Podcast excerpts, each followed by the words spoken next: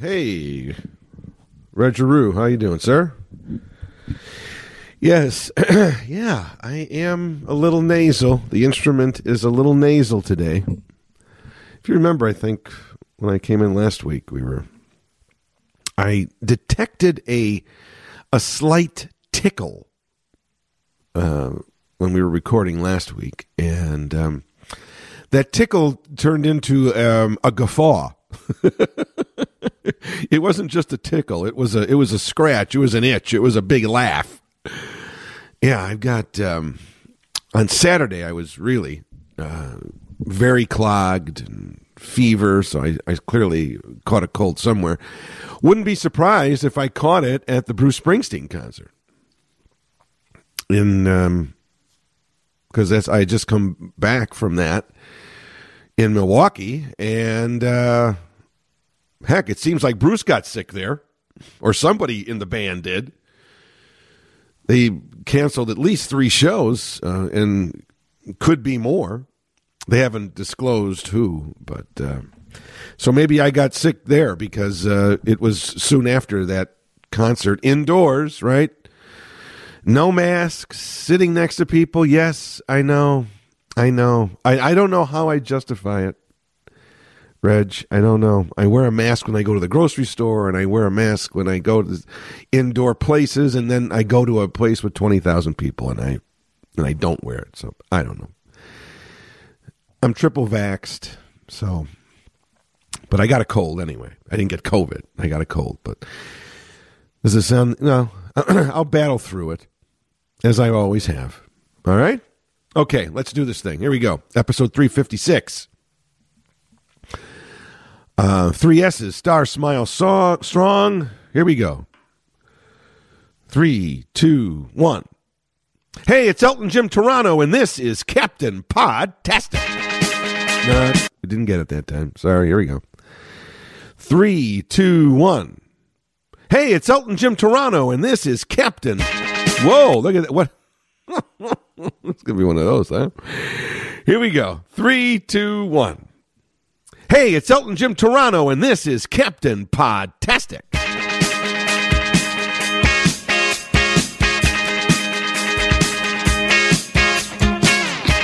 And welcome to another episode of Elton Jim's Captain Podtastic. Every Monday, a new episode is posted at WGNRadio.com or wherever you go to find your favorite podcast. There we are, right there, just waiting for you. Of course, we're not just waiting for you, we are expecting you to get out there. This is an active relationship, not passive. If I'm doing stuff on this end of the mic, you got to do some stuff on the other end. So get out there, tell your friends, tell your family, tell anybody who listens to a podcast that your favorite podcast is Elton Jim's Captain Podtastic, and it should be theirs too. Get out there and fly your freak flag. if you like what you hear, go to WGNRadio.com, hit the prompt for the podcast section. Then get in there. You'll see Elton Jim's Captain Podtastic listed. Click on that, and oh my gosh, whew, you will just be confronted with podcast after podcast after podcast. Just keep scrolling down and scrolling down. Lots of blabbing over there in the last uh, almost now what seven years. I've done 355 episodes, which means welcome to 356. Yes, yes, before we get started, yes, I'm sure you can hear it. I will not try to mask it because it's impossible. I'm certain that you may detect a slight nasal. Not really a hoarseness per se, but certainly not the uh, the usual forceful baritone of my uh, my vocal instrument. Yeah, I got, I got a cold again. Not COVID, just uh, the the common cold. Uh, and uh, you know, I didn't get one all year, and here we are. It's officially meteorological spring. In fact, we're getting close to the official spring. It's this week. But uh, but it really has not been very spring like, at least here in the Chicago area. We've had snow. We've had more snow in March than we've had in December, January, and February, I believe. we had more snow in March than we had all winter. And up to this point, we still haven't broken the 20 inch snow uh, plateau for the winter of 2023. And apparently, the average uh, amount of snowfall is like 40 inches in the Chicago area. So we're we're not even at half. And somehow I got a cold. And you know, I, I'm tracing it back probably uh, to see when I started. Last week, uh, I was detecting a, a small tickle in my throat. It was uh, it, it it it branched into a much bigger. It was more than a tickle. It became a uh, a guffaw, a big a big hearty laugh. I sensed it last Wednesday, which not maybe perhaps not coincidentally was the day after I had attended the Bruce Springsteen concert. And so Bruce is Bruce got sick after that one couple of weeks ago. Uh, yeah, I mean, uh, he's canceled at least three shows, if not more. Um, hasn't explained why. Just said due to illness. But I was in Milwaukee to see him uh, a few weeks ago on March seventh, and uh, and he he he canceled his next three shows. And I don't know. I I I record this podcast, so I don't know if he's finally gotten back on the road. But he certainly canceled um, a good week's worth of concerts, three shows over a week. No word if he is the is the uh, person who is sick or not. Another cloud of mystery. I'm not. I, am not understanding Bruce Springsteen of late. I, I've I've I've been through that discussion. I'm not going to continue it, but I don't understand this this uh, this cloud of secrecy over him over the last several years. It's it's it's just very disappointing and and and silly. When this tour started in February, within a couple of days, one of his band members, Steve Van Zandt, had COVID and had to miss a week. COVID has been going through the E Street Band on this tour since it started in February and here we are in mid March, and several members have come down with it and have missed a few shows because of it. And they have always been identified. It's like, oh, you know, Steve Van Zandt has COVID. Jake Clemens has COVID. Nils Lofgren has COVID. Soozie Tyrell has COVID. A couple of the backup singers have COVID. But the show still went on because there's so many people on stage now, 19 people, that they could cover up for them. Steve Van Zandt, when when he was gone, Nils Lofgren could cover his guitar parts, and then when Nils Lofgren got uh, got sick, Steve Van Zandt returned, and he could cover his. Uh, Bruce has a, a, a, a four or five piece horn section. So even though Jake Clemens, the saxophone player, had to miss, someone stepped in and did it. So they they were able to cover for those who had COVID. The reason that the speculation is it's probably Springsteen who is sick is because suddenly they canceled it or they postponed the shows. They will make these up, but they postponed the shows. And so that tends to believe that it's the main guy. It is the boss of the operation. That or it's Max Weinberg, who is there is no one else who can take his place on stage. Yes, there's a percussion percussionist, but I don't know if that person knows all these classic E Street Band fills uh, of the current and past catalog. So it could be Max Weinberg, or it, it most likely is Bruce Springsteen because he certainly during the show was not adhering to any kind of COVID protocols at all. I was shocked at the um, the closeness and the con- throughout the show at the closeness and the contact that he was having not only with former member with former with members who had formerly had COVID, so they still could have had it in their system, sharing microphones, hugging, singing right in their face with Steve Van Zandt, you know, right up in front of, uh, right in, in Jake Clemens's face, arms around each other, arms around Nils Lofgren, uh, right up next to Soozie Tyrell, all these people that had COVID right up in front of people's faces that that circled the stage, right up on the lip of the stage. He's right into people's faces sometimes. Even went into the middle of the crowd to sing 10th Avenue Freeze Out at the end, once again surrounded right in people's faces. He even grabbed a beer from a random fan in the crowd and downed it, which may have been fine to do four or five years ago, but not sure if that's so smart anymore. But I think he loses himself in the you know, in the in the performance. But um, so that's why I don't think it's Max Weinberg because Max is the only guy on stage who is uh, who is following social distancing. He stays behind that drum kit all night, as the and, and, and maybe he's not doing out of out of his own um, diligence. He that's where he's got to be, but he's not moving around. Everybody else is is kind of mobile with the guitars and and um, and accordions and, and fiddles and and percussions and, and, and, and, big bass drums running around. Everybody's running around. The horn guys, everybody's walking around stage. Certainly Bruce, uh, but except for Max Weinberg, he's sitting in that chair all night, up on a up high on his drum kit. So he's probably the safest, most diligent uh, COVID social distancer in the E Street Band. So I'm doubting it's him. But if it's Bruce, if you were, if, if you, if you announced that everyone else, who everyone else who had it, you said they had COVID.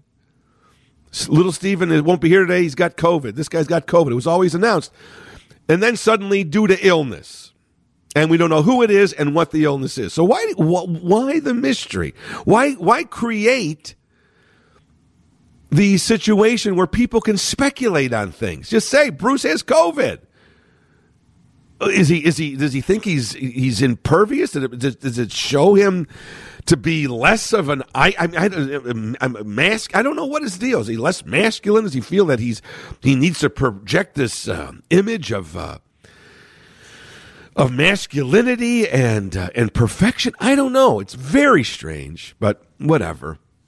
So anyway, if Bruce got sick at the concert, then maybe I did too. That's where I was going with that. So I felt a tickle early in the week, and by Saturday, I was in full blown cold mode, totally clogged, on and off fever. Um, I'm not as clogged. I can at least breathe through my nose now. But clearly, you could hear that my voice is a little nasal. But at least it's not hoarse. At least there's some strength to it. So bear with me. You may hear me clear my throat every once in a while. I'm just wondering, from your standpoint, the listener of the podcast, um, is it interesting to see over a 50 if you're if you're a weekly listener just wondering about this out loud um, i'm not sick all that much uh, certainly once again though without wearing a mask all the time i I know over the last two years, I never had a cold because I was wearing that mask. You can say what you will about a mask. Maybe it didn't stop COVID.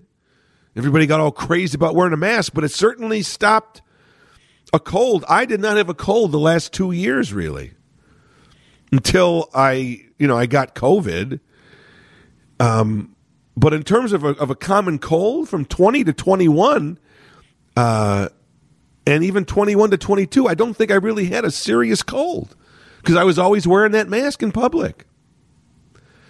So, and don't ask me to to explain my mask wearing logic because like almost everyone else's, it, it has f- fatal flaws in it. You know, I'm talking about Springsteen not um, uh, adhering to COVID protocols. Uh, I, I, I really I have to call, you know, have to call myself on it too. I'm not in, I'm not face to face in people's faces who've had COVID or or perfect strangers for three hours like he was during the concert. But uh, yeah, but I'll be honest. I mean, you know, uh, I don't know how I justify. How do I justify going to that concert indoors with you know 15, 17, 20,000 people, nobody wearing a mask in the audience? How do I justify not wearing a mask there? But yet, for some reason, when I still go to the grocery store or I go anywhere else in a public place like that, grocery store, any kind of store, uh, then I wear the mask. what does that represent? Why am I doing that? I don't know. When I go to the airport, I wear the mask, which makes sense but then why don't I wear it when I go to a concert? Why don't I wear it when I go to a restaurant? I don't know. Sadly, we've all let our guard down, but I'm triple vaxxed, so I'm I'm fairly confident. Uh, I don't have COVID, which is good, but I certainly have a pretty major. I've had a major cold. I'm getting over it, so bear with me. Anyway, so what I want to talk to you today uh, is about um, what I've begun talking about over the last couple of weeks was my recent trip to the Middle East. And um, last week I told you about our the beginning of our trip, which kind of end which began on a somewhat chaotic um, note, but uh, all's well that ends well, and we wound up uh, getting into Israel safe and sound and all ready for uh, an amazing trip, of which it was. It it it was life. It was a once in a lifetime uh, trip, and I've been fortunate to have gone on many of these once in a lifetime trips, having been on a safari, having been to Australia, having been to some of the most historic and beautiful cities in the world, as well as in the United States.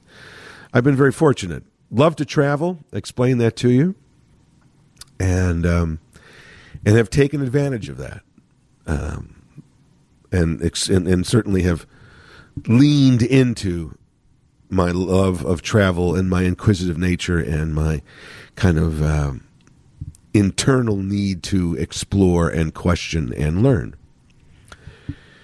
No question about it. When you land in Israel, you feel like you are in a foreign country. No question. It looks different. It feels different. It sounds different. One reason I love to go to London is because I speak the language, obviously, right? English. So even though it's a foreign country, no question, it, it looks and feels different. It's amazing how when you can speak a, the language of a ta- of a city, or a country, when you can speak the language, it really uh, cuts into the foreign or the alien uh, aspect of it and makes it much more familiar. Because the ability to communicate, you, you, you, you, we take it for granted when we're in our, you know, in our, in our home where everybody's speaking the language. But when you go to a country where they don't speak the language that you speak, uh, you really are confronted with I'm in a different place. Now, thankfully, in our case, in my case, English is somewhat of a universal language. And because Americans travel so much, most people in foreign countries at least speak some English.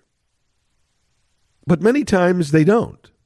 So that's why I've always felt very comfortable comfortable in England because is even though it, it, it is mm, you know thousands of miles away from home, and figuratively and literally, uh, it's it's a foreign country in every sense of the word.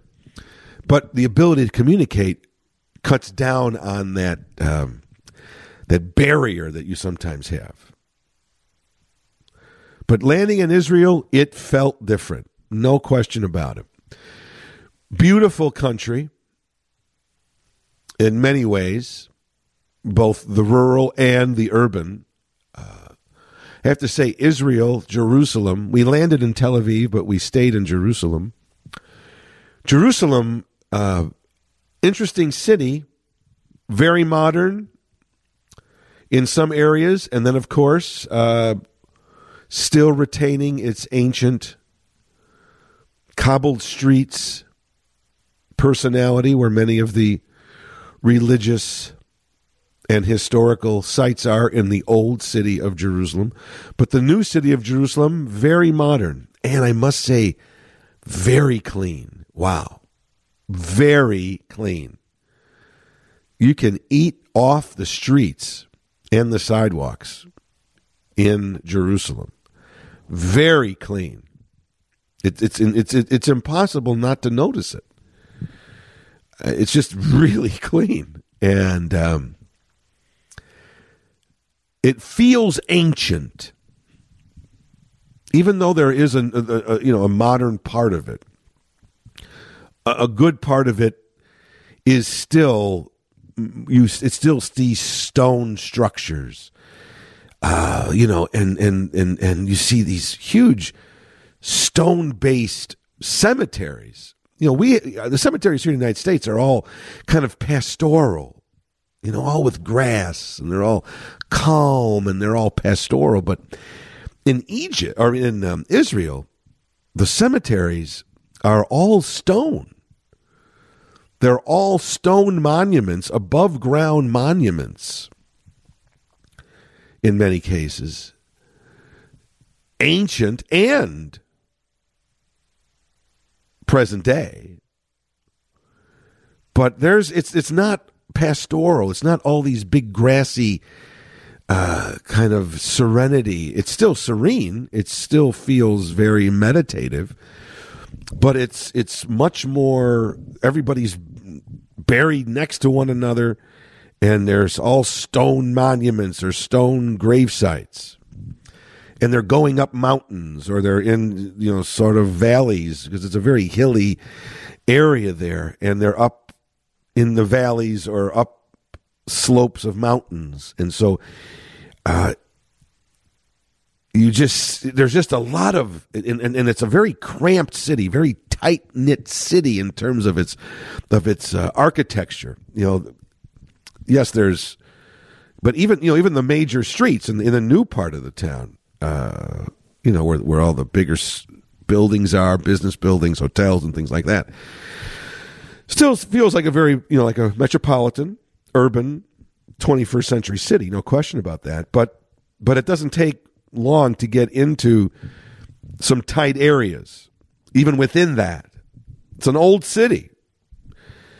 And uh, and you know, like it's in, in, in the United States, you know, when you look at some of our oldest cities on the East Coast, like New York and especially Boston. Boston is a terror to drive in because the the, the streets are from 260 70 years ago or, or, you know even more than that when you think about it you know the pilgrims came in the 1600s 1620 and roads and trails and, and so-called streets were were carved out by horses. And as they built cities and even started to pave the streets, the, the cities were all along these these previously cut out pathways where horses and people walked and there really was no system. Newer cities were able to build a grid system easier to get around in but some of those our earlier cities on the East Coast are are there's there's some streets you can be driving on in Boston where one minute you're going south, the next minute you you're going north and or east. You don't know where you're going. It's crazy to drive in Boston. And to some extent, that's how it is in in uh, in Israel too. Despite it being a very modern city in some areas, it's still an ancient, ancient uh, in Jerusalem, uh, ancient, ancient city. And it feels that way. It looks that way. It's very impressive. It's um, it's it's it's it's it's, it's exciting to look at. It's very captivating and compelling when, especially when you're when you're standing up above and looking over and just doing a 360 kind of panoramic view. Uh, it's uh, it feels ancient. It, it certainly does. As I said, you, you feel like you're somewhere new, or somewhere old, I should say. Certainly somewhere different. Of course, I, I mentioned to you before that we went to the um, to to some of these religious sites in the Holy Land of Jerusalem, and I brought with me my nativity three wise men when we visited the the city of uh, of Bethlehem and the Church of the Nativity, supposed spot where Jesus was born. But I also had to bring another travel companion with me. As I said to you before, uh, I've always been interested in the Jewish culture and the Jewish religion. I am, I am not Jewish, although I did an, answer, an, an ancestry.com and found that I indeed am about two and a half, almost three percent Jewish. Oi! Who knew? Bubala. Not hard to really uh, understand, though, because uh, having half of my, uh, you know, half of my my heritage Polish and half of it Italian. Not surprising. I'm not sure where it comes from. Most likely, it's probably from my mother's side, who was Polish, and so most likely there was some Jewish influence because there's a lot of you know Polish Jews in the migration, but the Italians are very close, and there's a lot of movement in in previous centuries. So there is some, uh, you know, especially in in Italy, in in in, places like. Um, you know, Turkey and and, and places around the Mediterranean. Uh, now, that's obviously not Jewish, but the Jews had been moving and migrating all over uh, areas there. But most likely, probably my Jewish, whatever Jewish blood I have, all 2% or three, almost 3% of it, is most likely from my mom's side. But I do have some Jewish blood in me, which may explain why I love using Yiddish words. And uh, I've always been interested in the Jewish culture and the Jewish religion. So I was very excited, not only just to see some of the religious sites, but just to to soak up and embrace um, the Jewish culture and at, at, at, at the at the home of it, right?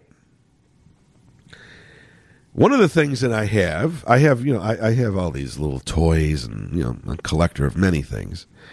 And a few years ago, I found this Mensch on the Bench, which is a stuffed animal, not animal, stuffed figure of a, of like a Jewish rabbi. And, uh, you know, you, you press his hand and he, and he gives you the, um, the definition of many Jewish words and he's got the voice. He's got the he sort of talks like Jackie Mason. There's the difference between a Jew and a Gentile. What what the the the boo the the the ba ba boo. and um, so I brought the mensch on the bench with me. Brought my three wise men, Melchior, Melchior, Gaspar, and Balthazar. Brought them with me. Packed them in the bag. And then I also brought my mensch on the bench. So my mensch has been to Israel as well. I've been to Israel. My three wise men have been to Bethlehem, and my mensch on the bench has been to Jerusalem. but what I wanted to talk about, uh, we saw some amazing sights while we were there. I'm a big fan of uh, the artist Marc Chagall. Love his work. Once again, Marc Chagall Jewish artist. We even have a, a, a small little reproduction. Not, I mean, it's nothing. It's not expensive or anything, but a small little picture of his of his um, of his fiddler, his famous fiddler picture, green fiddler, that we have uh, framed. and uh, I just I, I've always been captivated by his work. It, it it feels so strong and yet so innocent, soft in its in its in, its curves. Um, but there's a real humanity to it. It, it just draws me in. I've seen many of his famous works, uh, luckily enough, around the world in in, um, in exhibitions and on display at, muse- at museums around the world. Here in Chicago, there are several Chagall paintings, and then most notably, there's Chagall windows on display.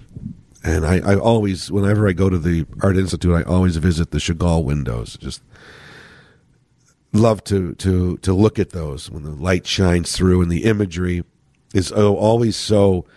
As I said before, there's almost a childlike nature to his work, but it's also very poignant in the images that he creates. Also in Chicago, at the Chase Building, there's a outdoor Chagall mural, which if you've never seen, it's on Dearborn. Uh, you should definitely see that. People just walk by that every day, not even turning to look at it. It's Marc Chagall. My wife worked in that building for several years, and I would drop her off quite a bit. And every every day, I would just stop the car for a second and look at the Chagall mural. Oh, it's beautiful. In Israel, at a um, in, in a medical center in in the synagogue of a hospital in Jerusalem, there are twelve Chagall windows. When we were in Budapest a few years ago, there were several windows in, um, or was that? Oh, I'm sorry. Was that no? No, that was. I'm sorry. No, I, were there some in Budapest? There were certainly some in Zurich, Switzerland, in a church. Yeah, there was Zurich, Switzerland. Uh, we were on the same trip. That's why I get that confused. But um, but here in the synagogue, 12 windows, stained glass windows, uh, three on each wall that you look above the, the, near the ceiling of the synagogue, all designed by Marc Chagall and meant to represent 12 windows to represent the 12 tribes of of Israel, starting with, with Abraham. And apparently, I mean, he was he was he was getting on in age when he was asked to design these windows for this new synagogue.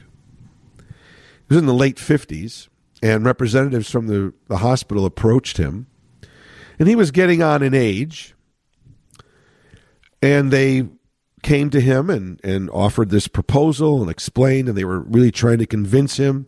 Because, I mean, after all, this is Marc Chagall. At this point, he is a, a world renowned artist, and they're hoping that that he will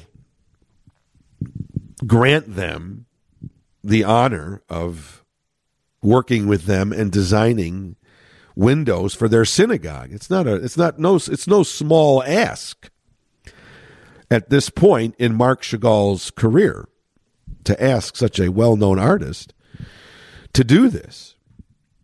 And uh, so they they put together this proposal and they're they're really laying it on strong, you know, obviously trying to uh, impress on him. Don't forget at this time, you know, Israel was was uh, became a state, a recognized state in 1948. So in, you know, in by the time they came to him in the late 50s. Israel was only 10 years old, in theory. Israel had been around for a long time, obviously centuries, but it's always been conquered and always been, and it still is, sadly, and, um, and always in a state of instability. But, uh, so this was no small ask until they received his answer. So they get through you know, giving this presentation and trying to appeal to his his uh, pride in in in being a Jew and the importance of the symbolicness in in, in, in Israel is trying to establish itself as a as a haven and a country of its own, an independent country. So they're really laying it on strong. And when they're done, Marc Chagall looks at the group that came there to ask him if he would participate in designing these stained glass windows for the synagogue at this Jerusalem Medical Center, the Hadassah University Medical Center, and uh, and his his only response to them was, "What took you so long to ask?" he said, "For years I've wanted to." give something and and participate and, and contribute to Israel and the Jewish people. And uh, no one's asked. what took you so long to ask? And so it took him a few years. Did all the the work, you know, by hand and and all the sketches and and then the process of making stained glass. And in 1962, Chagall himself came to the synagogue and dedicated those windows. So they've been there now for over 60 years. And they are quite a moving sight to see. Thankfully, when we were there, the sun was out. And we were there around the noontime hour. So this, the sun was shining brightly through the Chagall windows at the uh, Hadassah University Medical Center Synagogue.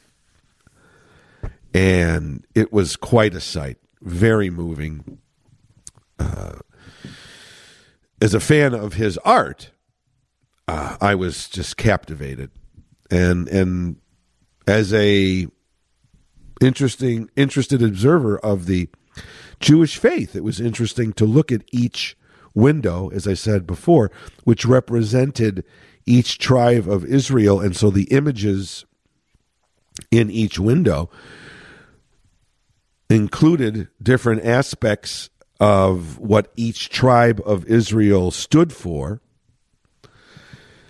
And so, for instance, in one, there were the tablets of the Ten Commandments, one of the, the different tribes of Israel. And so, uh, very interesting just to see the different imagery and the messages. Some were very violent. Israel, the Jews have had a, a very violent, uh, you know, history. So some of the windows uh, portrayed some very tense and violent images, while others were very peaceful and uh, very optimistic. So when you took in these 12 windows as a whole, when you stood in front of the three on one side, and then you turned and there was another three, and then you turned around another three, another three. You really you it, it you know different colors. Some windows were blue, some were yellow, some were green, some were red, depending on the messages he was trying to convey for each tribe and the imagery that he portrayed in each window. When taken together individually, they were moving and compelling, and then when you just kind of stood in one place and turned around, it, they they just all uh, you hit you. It um, very moving. Um, I'm so happy to have seen that.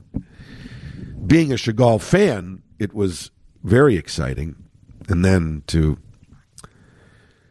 just see it, regardless, it was hard to be to not be impressed. Interestingly enough, uh, there was uh, the the infamous Six Day War in the 60s in Israel and four and the and that the building was bombed. And four of the windows were were damaged. They were extensively damaged sadly. And Marc Chagall you know a few years older now um, he sent a message to the uh, to the hospital and said, um, "You take care of the hospital. You take care of the patients. You take care of the country. I'll take care of the windows." and he himself went back and repaired and replaced the damaged windows, four of them, and uh, and there they stand, and uh, quite a sight to see. That was certainly a high point of of the trip for me to see in Israel. So many different sites, as I said, religious, artistic, historical, modern. It's uh, it's quite it's quite a city. When you go to the old city, you see the Golden Gate, and uh, as I said before, you know the Wailing Wall and uh, the temple, the temple uh, dome. You know, in the that gold dome that is is present from everywhere you look. Uh, it's just uh, it's quite a spot. As I said, all the re, the the the um, the Jewish religion sites, King David's tomb, as well as many of the Christian sites, the Via Dolorosa, where Jesus carried the cross, and the uh, the, the the Church of the Holy Sepulchre, which commemorates the spots where Jesus was crucified, as well as where he was buried, and obviously, according to tradition, uh, resurrected from. Uh, the, the Garden of Gethsemane, where he was betrayed and handed over. He was betrayed by Judas's kiss and, and handed over to the Roman soldiers. Uh, you know, it's just everywhere you go. Where where the Virgin Mary was born in the Church of St. Anne, as well as ancient temples where with uh, baths and uh, and it, it's just the, the it's it's history wherever you look. It really is. But then you're also faced with some realities of the 21st century.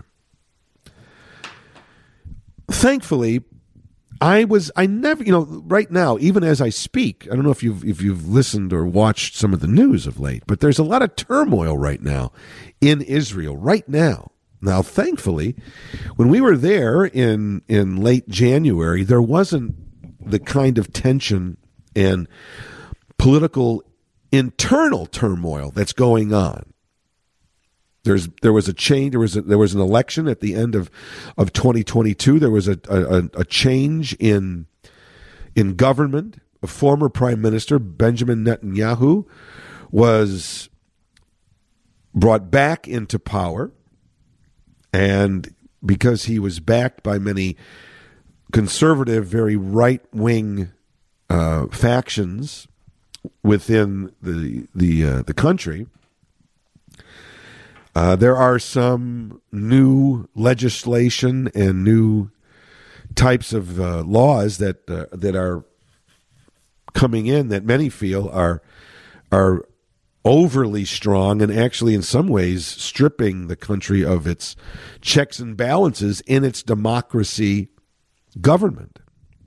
So there's a lot of turmoil going on right now. Netanyahu has always been a a very controversial figure, especially with more liberally minded people. He's a he's a str- he's a very hard line, uh, you know, leader, conservative side, leaning more conservative than liberal, and very committed and very dedicated to uh, protecting Israel and uh, and making it sure, making sure that it, it remains its it keeps its sovereignty and that it is never, uh, uh, you know, wiped away again from the face of the earth, as many of its enemies have vowed to do. So he is very adamant in that. And some believe that he is getting a little too right wing with some of his recent um, moves, giving more power to the legislature and taking away some of the power of the Supreme Court. What makes our system work is that all three branches, in theory, are have the same amount of power. There isn't one stronger than the other. and each one can check and balance the other. So the legislature puts checks on the president. The Supreme Court puts checks on the legislature. And sometimes the president, you know, the president has an influence on the Supreme Court because the president names the justices. And in some cases, the legislature also has a has a hand because they approve whoever the president. So there's all these dotted lines, and so that's where we uh, we we have a a, a a, sense of check and balances. So there's not one branch of government that yields too much power. What's happening now in Israel? Many fear that Netanyahu is is stripping a lot of the checks and balance power away from its court and putting most of it in in the legislature, and that scares people. Um, so, but thankfully, when we were there in late January, the the government was just you know this new government that Netanyahu was putting together was just in its infancy and wasn't really enacting many of these moves that are now two months later or so beginning to take form and take effect. So much more turmoil and chaos going on, at least from what I'm reading, in the country and, and in Jerusalem than when we were there just two months ago, thankfully. We didn't feel any of that political turmoil or uh, distraction like that. So we were able to enjoy and take in all the altruistic and visual delights that Israel has and Jerusalem has, thankfully. Although I must say, while we were there, our last day in Jerusalem, we came back from a tour. We are going to leave early the next morning, like two or three in the morning. We came back to our room and we turned on the television. There's really CNN was really the only thing we could really watch that was in English. talked about that that language barrier. And this way it was nice because we were able to keep up on what was going on at home. We were going to be gone for 16 days. So, you know, a lot of things can happen in two weeks. So, and I'm a news junkie anyway. So I liked having the news on. But we came back to our room, put the TV on, and there was a story that earlier in the afternoon, the Israeli government had bombed a Palestinian refugee camp and killed more than 20 people. And they did so because they feared there was a, a terrorist plot that was very close to being executed by some, you know, Palestinian terrorists, and so they they bombed this refugee camp, and it certainly sent shockwaves through Israel and Palestine, and there were a lot of uh, concern that you know it's it's it's it's an ongoing conflict, and so now what would the Palestinians do in response? And so that night we were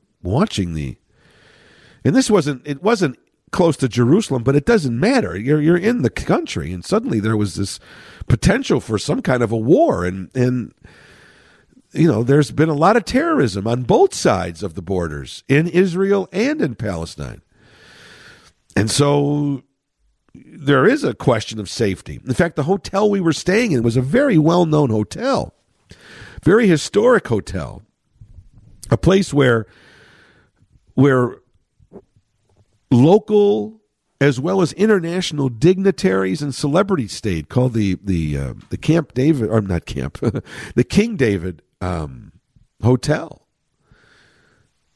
Uh, Anwar Sadat and and and Menachem Begin and American presidents and and uh, Arab leaders and leaders from every country, princes, royalty, Hollywood royalty, uh, major stars of the past and present, all stay there. In fact, on the sixth floor of the of the uh, King David Hotel, that's the presidential suite. The sixth floor is a presidential suite, and apparently it is both bomb proof and rocket proof. Bomb proof and rocket proof.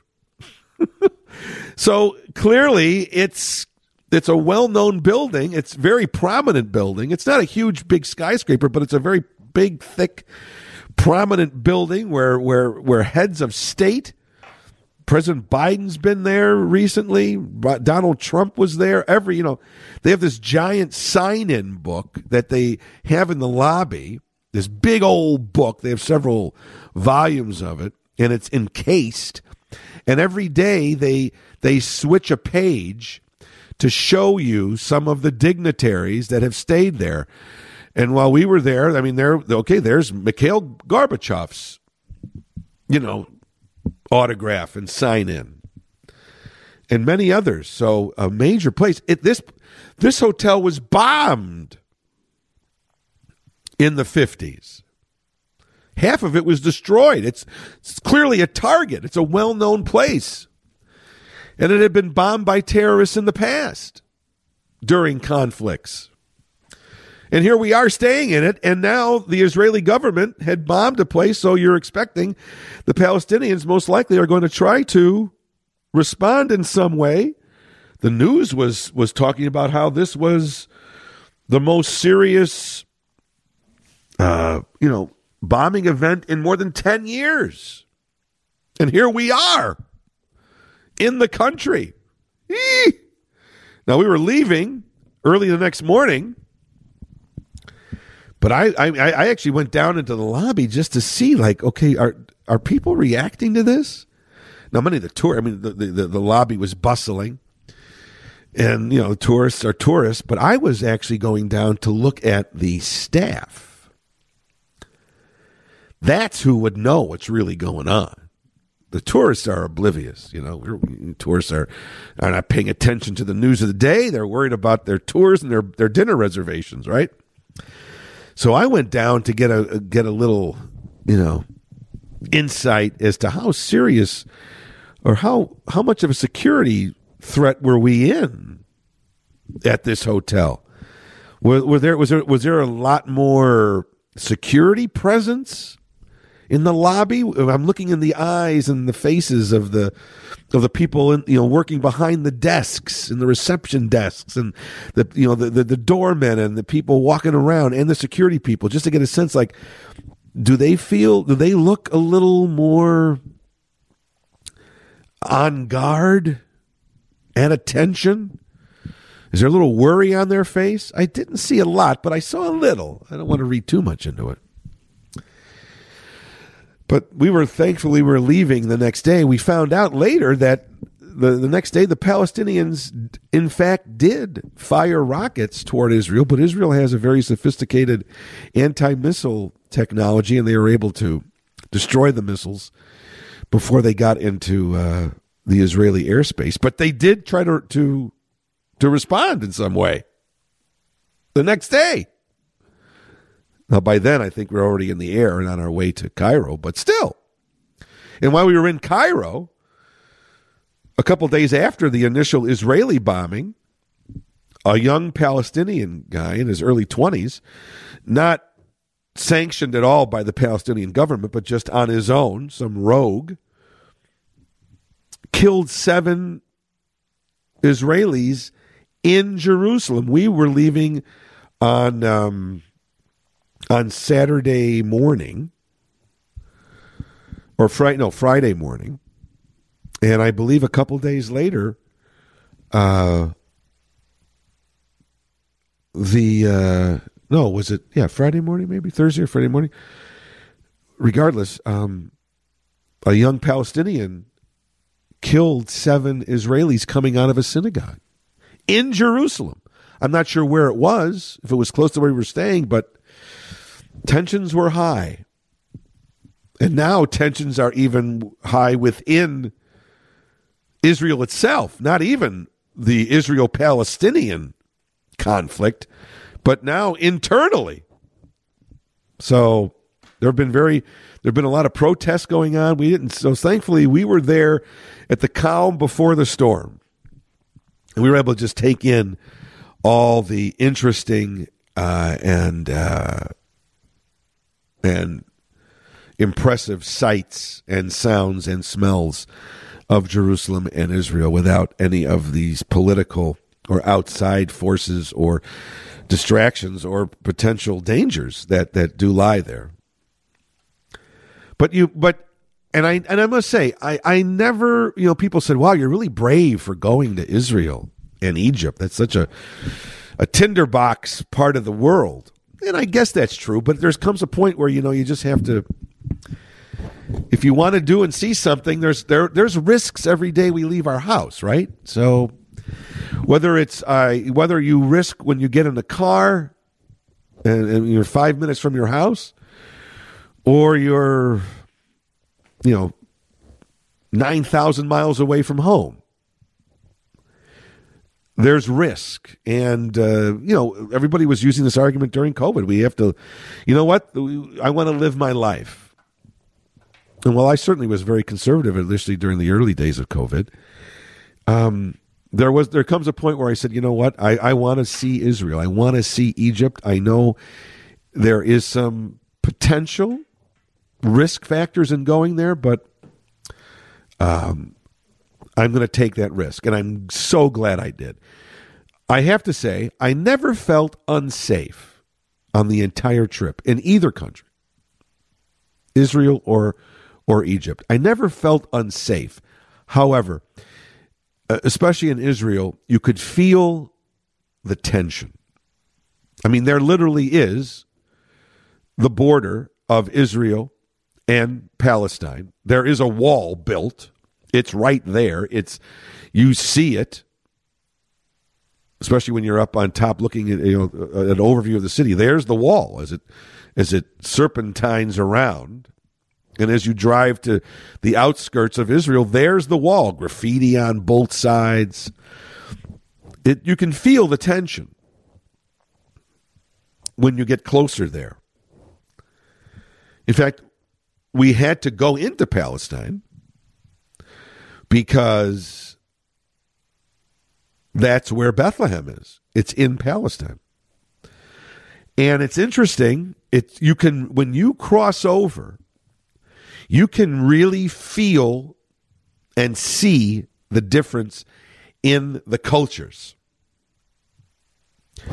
In Israel, um, as I said before, in embracing, there's no question Israel wants to be a very, uh, you know, thriving, uh, modern 21st century city in its business districts and in its areas, in its tourism.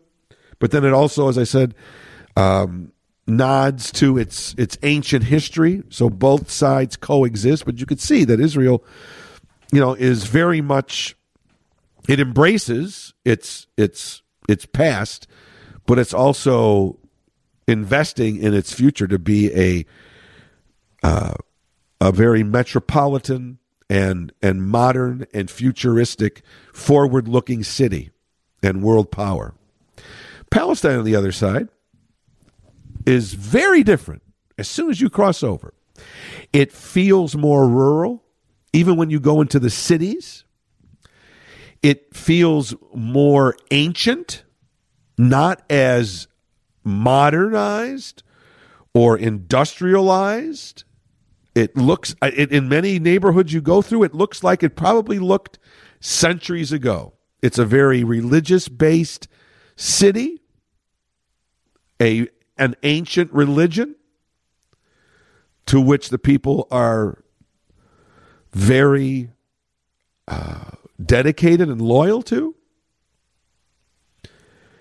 And so you could feel and see that there's certainly modern aspects involved. It's not, but in many ways, despite some modern uh, you know parts of of whatever society needs right like electricity and things like that in terms of its look and its feel and its culture the, the way the people are dressed the way the people act the way the buildings all low buildings not very high buildings many of them very old there doesn't seem to be, at least the, the, the sections that we saw, not a lot of overt modern modernization. Modernization. They're not. They're not all 800 years old, right? Or 8,000 years old, whatever it might be, 5,000 years old. But there's certainly a very distinct look. It feels like a very old city. It almost feels like, in many cases, you're going back in time, which makes sense because it is a culture based on, you know, this very, very um, adherent to the ancient religion of Islam and the Muslim religion and based on the Quran. This is, you know, thousands of years ago. So, very distinct differences between Israel and Palestine. And you can see why the tensions are there. This is a small, relatively small land mass. They are right next to one another. They are basically separated by, you know, a wall and some natural borders and some highways and streets. And these are these are centuries old conflicts. These are religious, deeply held religious conflicts. And we know how people take their faith so strong, some people. So it's no surprise that there are conflicts between these two countries because they are right on top of each other literally. There's no there's no escaping it. It's literally a line. There's, there's not they're not separated by a, a, a an ocean or separated they're separated by a stoplight. And we we encountered that at one point. I will always remember this story. I said at the beginning when I was talking about you know explaining a lot of things. When you go on a trip, you you you look at your itinerary and there's all these different sites you want to see and you can't wait to see this and you can't wait to see that.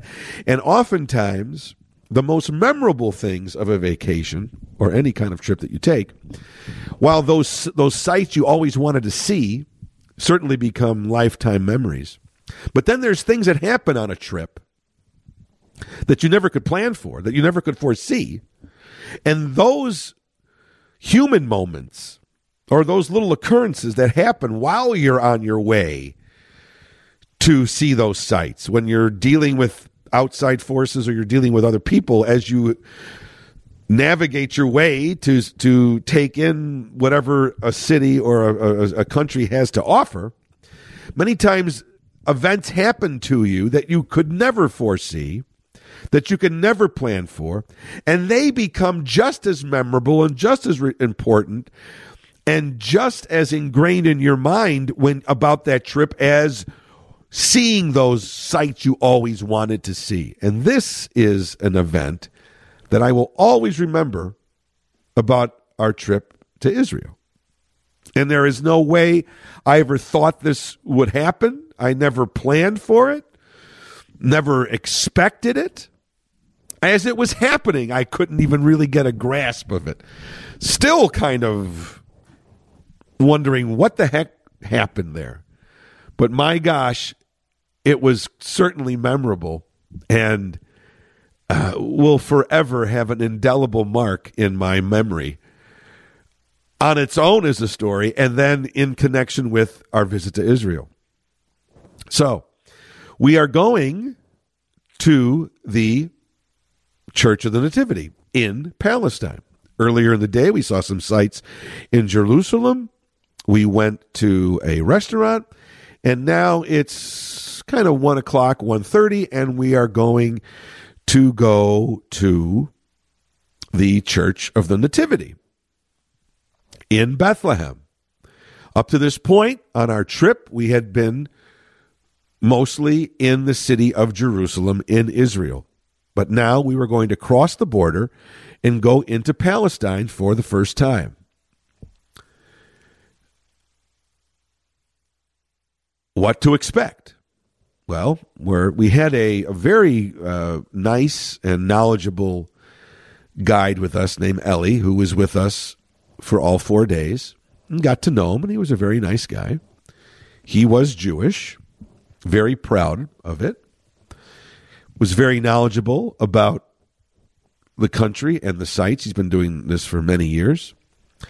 He also had some very strong religious beliefs that he imparted on us, and he also had some very strong political re- beliefs that he imparted on us at times. Sometimes I felt like he was proselytizing a little. He was almost lecturing, and I didn't know if, how appropriate that was. I'm there necess- I'm there not to really be indoctrinated into the political world. It's nice to get some facts about it, but not so much opinion. He maybe sometimes crossed the line, but not overly, not to the point where it was overly um, uncomfortable, but there was times when it was sort of getting there, and then he reined himself in. But overall, very nice guy, very knowledgeable, and very glad that we were with him because he really did give a nice overview of the country and, and his knowledge of its history as well as its present day and its future. So, a very good guy. So now we're on the bus, and we've been there for a couple of days now, so we're all getting to know each other pretty well. Within our group of 16 that are on this excursion, we see each other every day. We're all staying in the same hotel. We're all on the same bus. We're all going everywhere together for the most part. So we're getting to know each other, and we're being getting very comfortable with Ellie. And so now we are going to go off to the uh, the Church of, of the Nativity. And we've gone to many different, we went to the Church of the Holy Sepulchre, we went to all these different sites, and there was never any kind of, uh, you know, problems or, okay, here we go. All right. Just like any other tour. But now we're driving, and he says, okay, everyone, I have to explain a few things to you. Um, we are going into Palestine. And uh, I am Jewish, and our bus driver here today with us is also Jewish. And um, our bus driver doesn't feel comfortable driving into Palestine. And so the seriousness of that didn't really initially hit. And, and, and the implications of it really didn't hit until Ellie continued to explain the situation. Uh, it is against the law for Jewish people to be in Palestine. They can be arrested. Not all would be, but they could be. In fact, on the border, there are big red signs. I've got pictures of the signs, so I'm not making this up. It's in many different languages. It's in Arabic, it's in Hebrew, and it's in English. And basically, it says uh, that according to Palestinian law, if you are of Jewish heritage coming into Palestine, your life could be in danger. That's what it says. So at first, it's like I'm like, well, wait a minute. Our bus driver doesn't feel comfortable going into Palestine. What does that mean? But after I see this sign, I get it. Now Ellie says that usually on these tours, even though he's Jewish, they will have a Palestinian driver. So he feels comfortable, and if there is any kind of problem, if Palestinian soldiers or Palestinian authorities wanted to search the bus and find out what's going on and validate that this is a bus of American tourists and not any threats or any, you know, potential Israeli or Jewish people because they have every right to do it. Once again, you're in a foreign country. They don't have the same liberties that we do. It's a great movie in the 80s called The Falcon and the Snowman with Timothy Hutton and um, and Sean Penn about real story, real true story about two young California guys that uh, started to sell secrets to the Russians, and they were spies basically, and they were arrested for it. It's a great movie. One of my favorite movies of the 80s. True story. And at one point, the Sean Penn character is being arrested by the Mexican government, who are in this town, who are basically under the thumb of the Soviet Union. And he's like, hey, I'm an American. I'm an American. You can't arrest me. I didn't do anything. You can't just take me into custody. And the authority says, this is not America. In fact, David Bowie wrote a song, is the theme song with Pat Metheny, called "This Is Not America," which is really it's a, one of my favorite Bowie songs. Look that one up on Google. "This Is Not America" by David Bowie. I love that song. Um, and so that was the reality here. I'm talking about now. You know, once again, I, at the beginning of the podcast, talking about being in a foreign country in a foreign land and feeling out of place. Here, I felt very out of place suddenly. I hadn't up to this point, but suddenly the political realities of where we were and what it's like to live in this tinderbox, this pressure cooker of a part of the world, suddenly became very real. Our bus driver was afraid to go into Palestine. And I could see why when you see this red sign that says if you're of Jewish heritage, your life could be in danger. In theory, Ellie, our guide, and this bus driver, when we were in Palestine, after we crossed over from Israel into Palestine, in theory, if the authorities came and saw that they were Israeli, they could have at the very least been arrested. That's real stuff. That's real life. That's the, the uh, that's the Israeli Palestinian conflict right in your face. And we're here on on pleasure, right? or so we thought. So Ellie says, "Look, um, but we are going to go to the church. So we have made an arrangement. We are going to switch buses."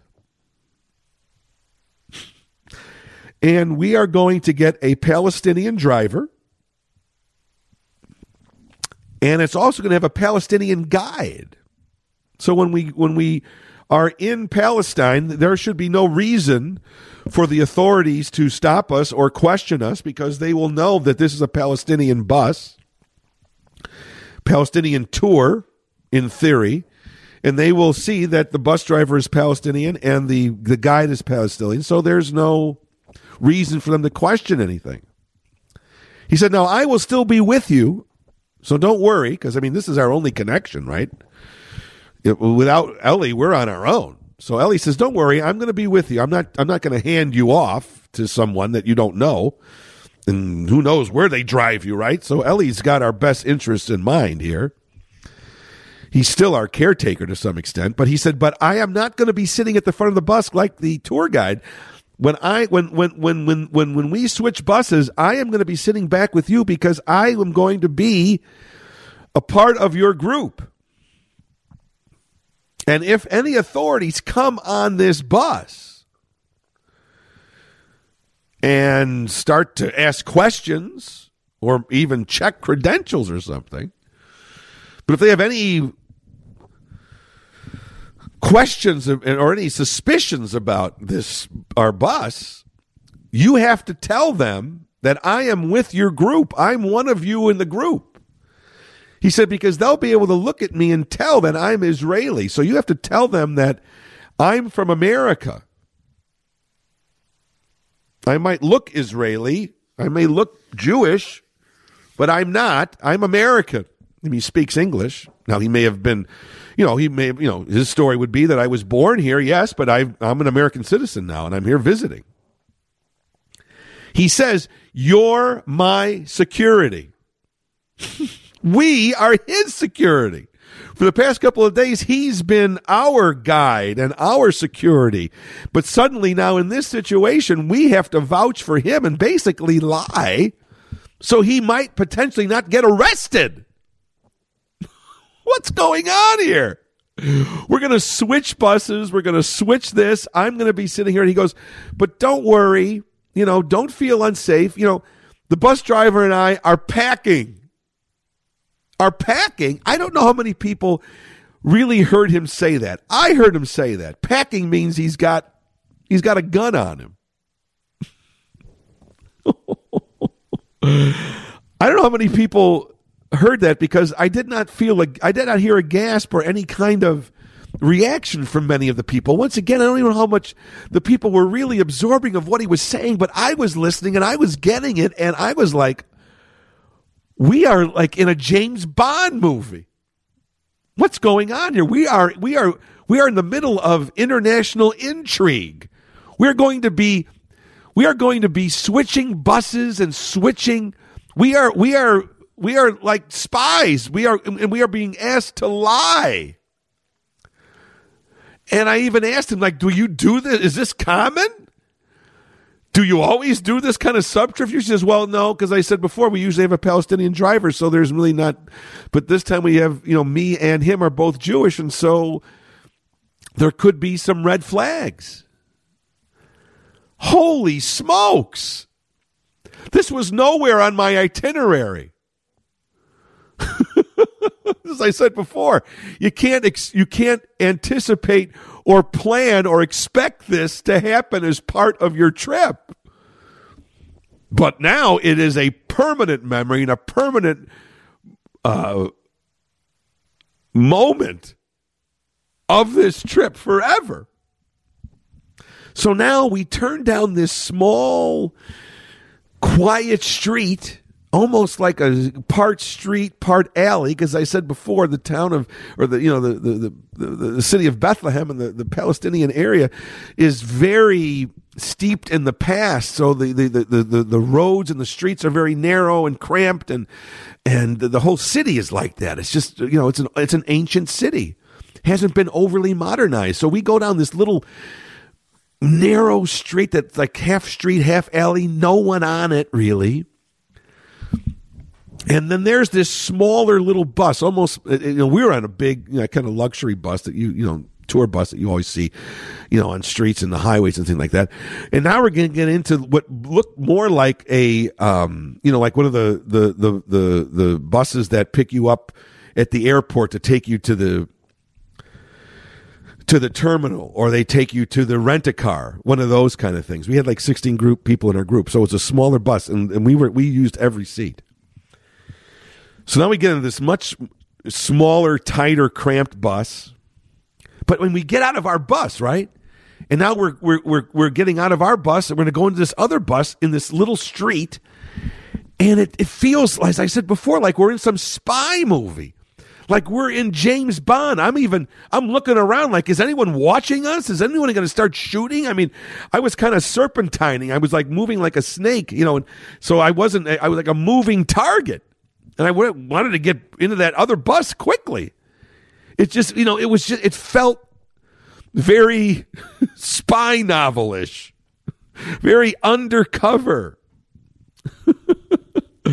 so now we all get in the bus, and he said, "Okay, we're gonna we're gonna come back here later and pick our bus up." Okay, but I feel like I'm in this. I feel like I'm in the Falcon and the Snowman because there's there's all this kind of secrecy, and we're gonna do this and and tell them that. There's you know we're all got stories now. It's like what the hell is going on? I just want to go bring my three wise men and get a picture at the Church of the Nativity where Jesus was born. I didn't know I had to go through all this. I didn't know I was going to be interrogated by the Palestinian police and possibly. I mean, what if they? What if they? You know, what if they? They? What if they did come on our bus? And what if they did take our guide away? Or what if they took us all? Oh, you you said he wasn't. You're a liar. You go too. What what protection do I have? You hear about this all the time, right? I mean, look what happened in the 70s you know, the Israelis or, or Israeli terrorists just took over uh, the American embassy and kept American citizens for like two years. You know, I'm I'm always very paranoid, and I and I sometimes I have too much information. So I'm thinking like, what if they take our bus captive here? and arrest us all. What do you know? Then who do we call? We got to call the embassy. I mean, I mean, all these stories are floating in my mind. I'm like, what the hell is going? on? I just want my, th- I just want a picture with my three wise men. I have my three wise men. Could you imagine if I got arrested? and they bring me into a Palestinian, um, you know, police station, and they check my bags, and I've got statues of the three wise men. this is like, uh, you know, like some spy novel. What's that? What's the movie? Uh, when the guy went to the got thrown into a Turkish prison in the '80s with drugs. I didn't have drugs on me, but you know, hey, what's inside these three wise men? They would have probably broken the three wise men to see if I had anything inside. Was I smuggling something? Who knows what could have happened? So we get in there, and now Ellie is sort of sitting next to me on the other side of the aisle. You know, there's like two seats on one side and one aisle on the other. Small bus. And as he sits down and he's talking, I look on his lap, and he's got this little leather pouch. And I realize that's where his gun is. Don't forget, in Israel, everyone, everyone, men and women, boys and girls, when you turn 18, you are immediately uh, inducted into the army. It's mandatory. Every Israeli, every Jewish person from Israel ultimately is a soldier at one time. There's it, there's no volunteer army and there's no draft. You are you're just in. When you turn 18, uh, men have a three year hitch, mandatory three year hitch when you're when you're 18. Girls, women have a mandatory two year, and 20 years after, you are in the reserves automatically. So until you're into your mid 40s, when you're getting older, and then you're not really, uh, you know, a valuable soldier. But you're never really not in the military. Everyone. So Ellie and our bus driver both packing, as he told us, but they are both well versed in in in firearms. They were these guys were were one time soldiers, as is every Israeli of a certain age. When we were in our cab on the way from the Tel Aviv airport to Jerusalem, we started talking to our cab driver. He was probably in his early 60s, and he was telling how he was in the reserves until a few years ago. He used to be a paratrooper. And I mean, this guy's driving a cab, and he was 25 years in the reserves, and you know, and he was going to, you know, he was actually he was he actually had a problem. He was hurt in in one of uh, some conflict when he was a young guy. When he was 19, he was hurt. The government was going to give him a pension because of his injury, and his dad said, "No, you're not taking this this pension. Once you get better, you're going back. You're not taking anything from the government. You're giving to the government. You are serving." That's the mindset there. So I see, you know, I so then I we're talking to Ellie, and I look and I just point to his, you know, the, the little pouch on his, you know, coming, you know, that's sitting on his lap, and I said, "Is that?" And he just nodded, and I'm like, "Okay, I'm not going to say anything to anybody, but oh my gosh."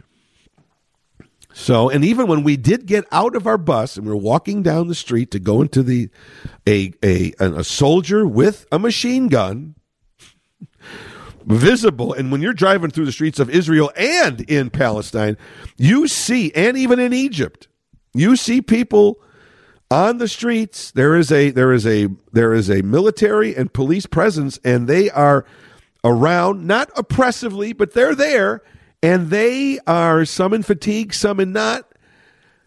And there's their guns. There are machine guns straddled to their hips So, yeah, there are some outward signs of this is not America. As I said before, then you are in a foreign country. And it's not just that there's a different language.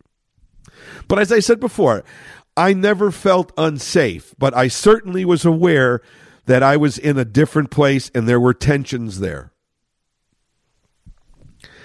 Now, thankfully, I mean, so the, and, and the soldier did question our guide, like, okay, who's in your group?